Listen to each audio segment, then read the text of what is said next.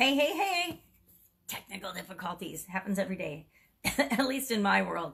So, normally I take the tack that you should do something to grow and supersize your business, but today I'm going to argue that you don't want to beat a dead horse in order to supersize and grow your business. Now, beating a dead horse, we pretty much all know this expression and what it means, right? Excuse me. This expression, this idiom, actually came from Plautus, the Roman playwright, in 195 BC. So it's been with us. This expression has been with us for thousands of years. What does that mean to you and your business? It means that it's inherent. This it's influenced human behavior for thousands of years. Anything that's that, you know, cemented in our society has impacted our thoughts, our behaviors, our feelings, and the way we respond to things. Now, beating a dead horse, what does that mean? That means that you continue to, to try to do something or influence something after it the issue's dead or decided. You might uh, pursue a useless goal. You might be going after the wrong thing or the wrong customers or the wrong um, product or service that people just don't want anymore. You know, think of the the buggy, the the horse and buggy industry and whips. And when the automobile industry came along, did we need whips anymore? Well, yeah, we need a few, but not many people use whips anymore, right? On their horses. Me growing up with horses, I hate the whole whip thing. We didn't even, I think we had one hanging in the tack room, but I don't think we ever used it. I think it actually, you know, dried out and died on the wall of the barn in the tack room because we just never used it. My sisters and I, family girls, and my dad, we were like, yeah, we're not using that. Why do we have that?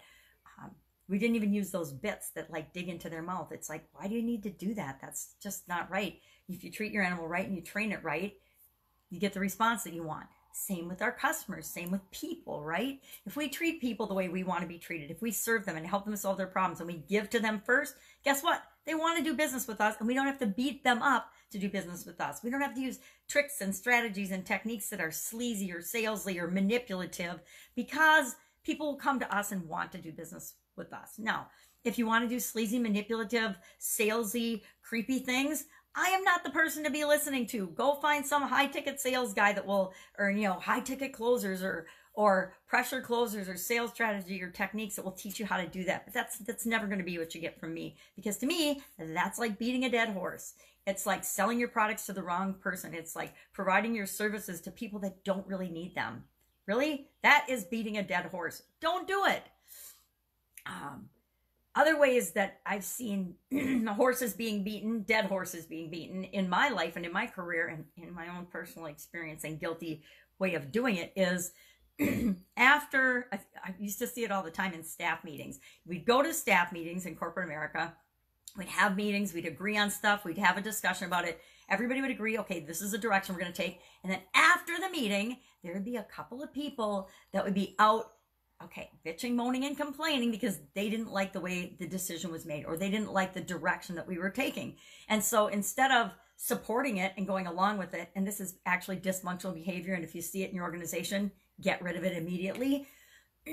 but we would see it and they would continue for for days for sure, but sometimes it was weeks and months, and some people even years, just replaying and continuing to say why this wasn't right and why their version of how events should be was the proper and the right way to do. And this was doomed to fail because we hadn't gone with them and their decision. And people will tell that story over and over and over again in, you know, ad nauseum till you don't even want to be around them anymore. That is an example of beating a dead horse. Um,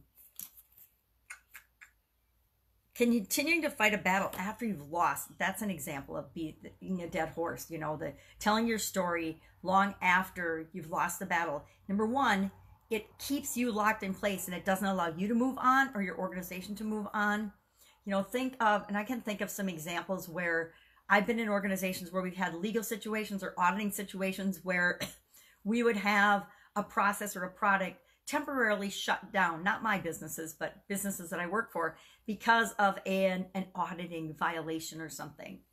no, not a, not a safety issue, but like a, just a, hey, there's a better way to do this. This is the standard. You need to do this and get up to standard. And we might think that is unjust and whine and, and complain about it and argue that it's unjust. But if we're arguing that it's unjust or not fair, we're not fixing it and solving the problem and moving on. So the faster we can stop beating the dead horse and talking about how it's not fair, it's not right, these changes and because laws and things change all the time and we need to be flexible enough to change with them. But if we're stuck complaining and fighting against the change, we're not moving forward in our business. So those are examples to me of beating dead horses. I would love to hear any examples you have of situations that you found yourself in that you were actually beating a dead horse in your personal life or in your business life because I love putting together stories and learning from other people what situation they were facing and then what they did about it. I remember getting fired from one of my jobs and I was devastated and I was beating a dead horse of how unjust and unfair it was and fighting against what had happened. And it wasn't until I realized that it didn't matter. I didn't want to go back there no matter what. Even if I won the battle, I would lose the war because I didn't ever want to work for that organization and with those people again. So I had to stop beating a dead horse, feeling sorry for myself, thinking that it was unjust and unfair, and decide, okay, well, now what am I going to do about it? Well, what did I do about it? I got another job, right? And moved on with my life. So think of examples of that in your life. Are you trying to sell useless things to the people that you're supposed to serve?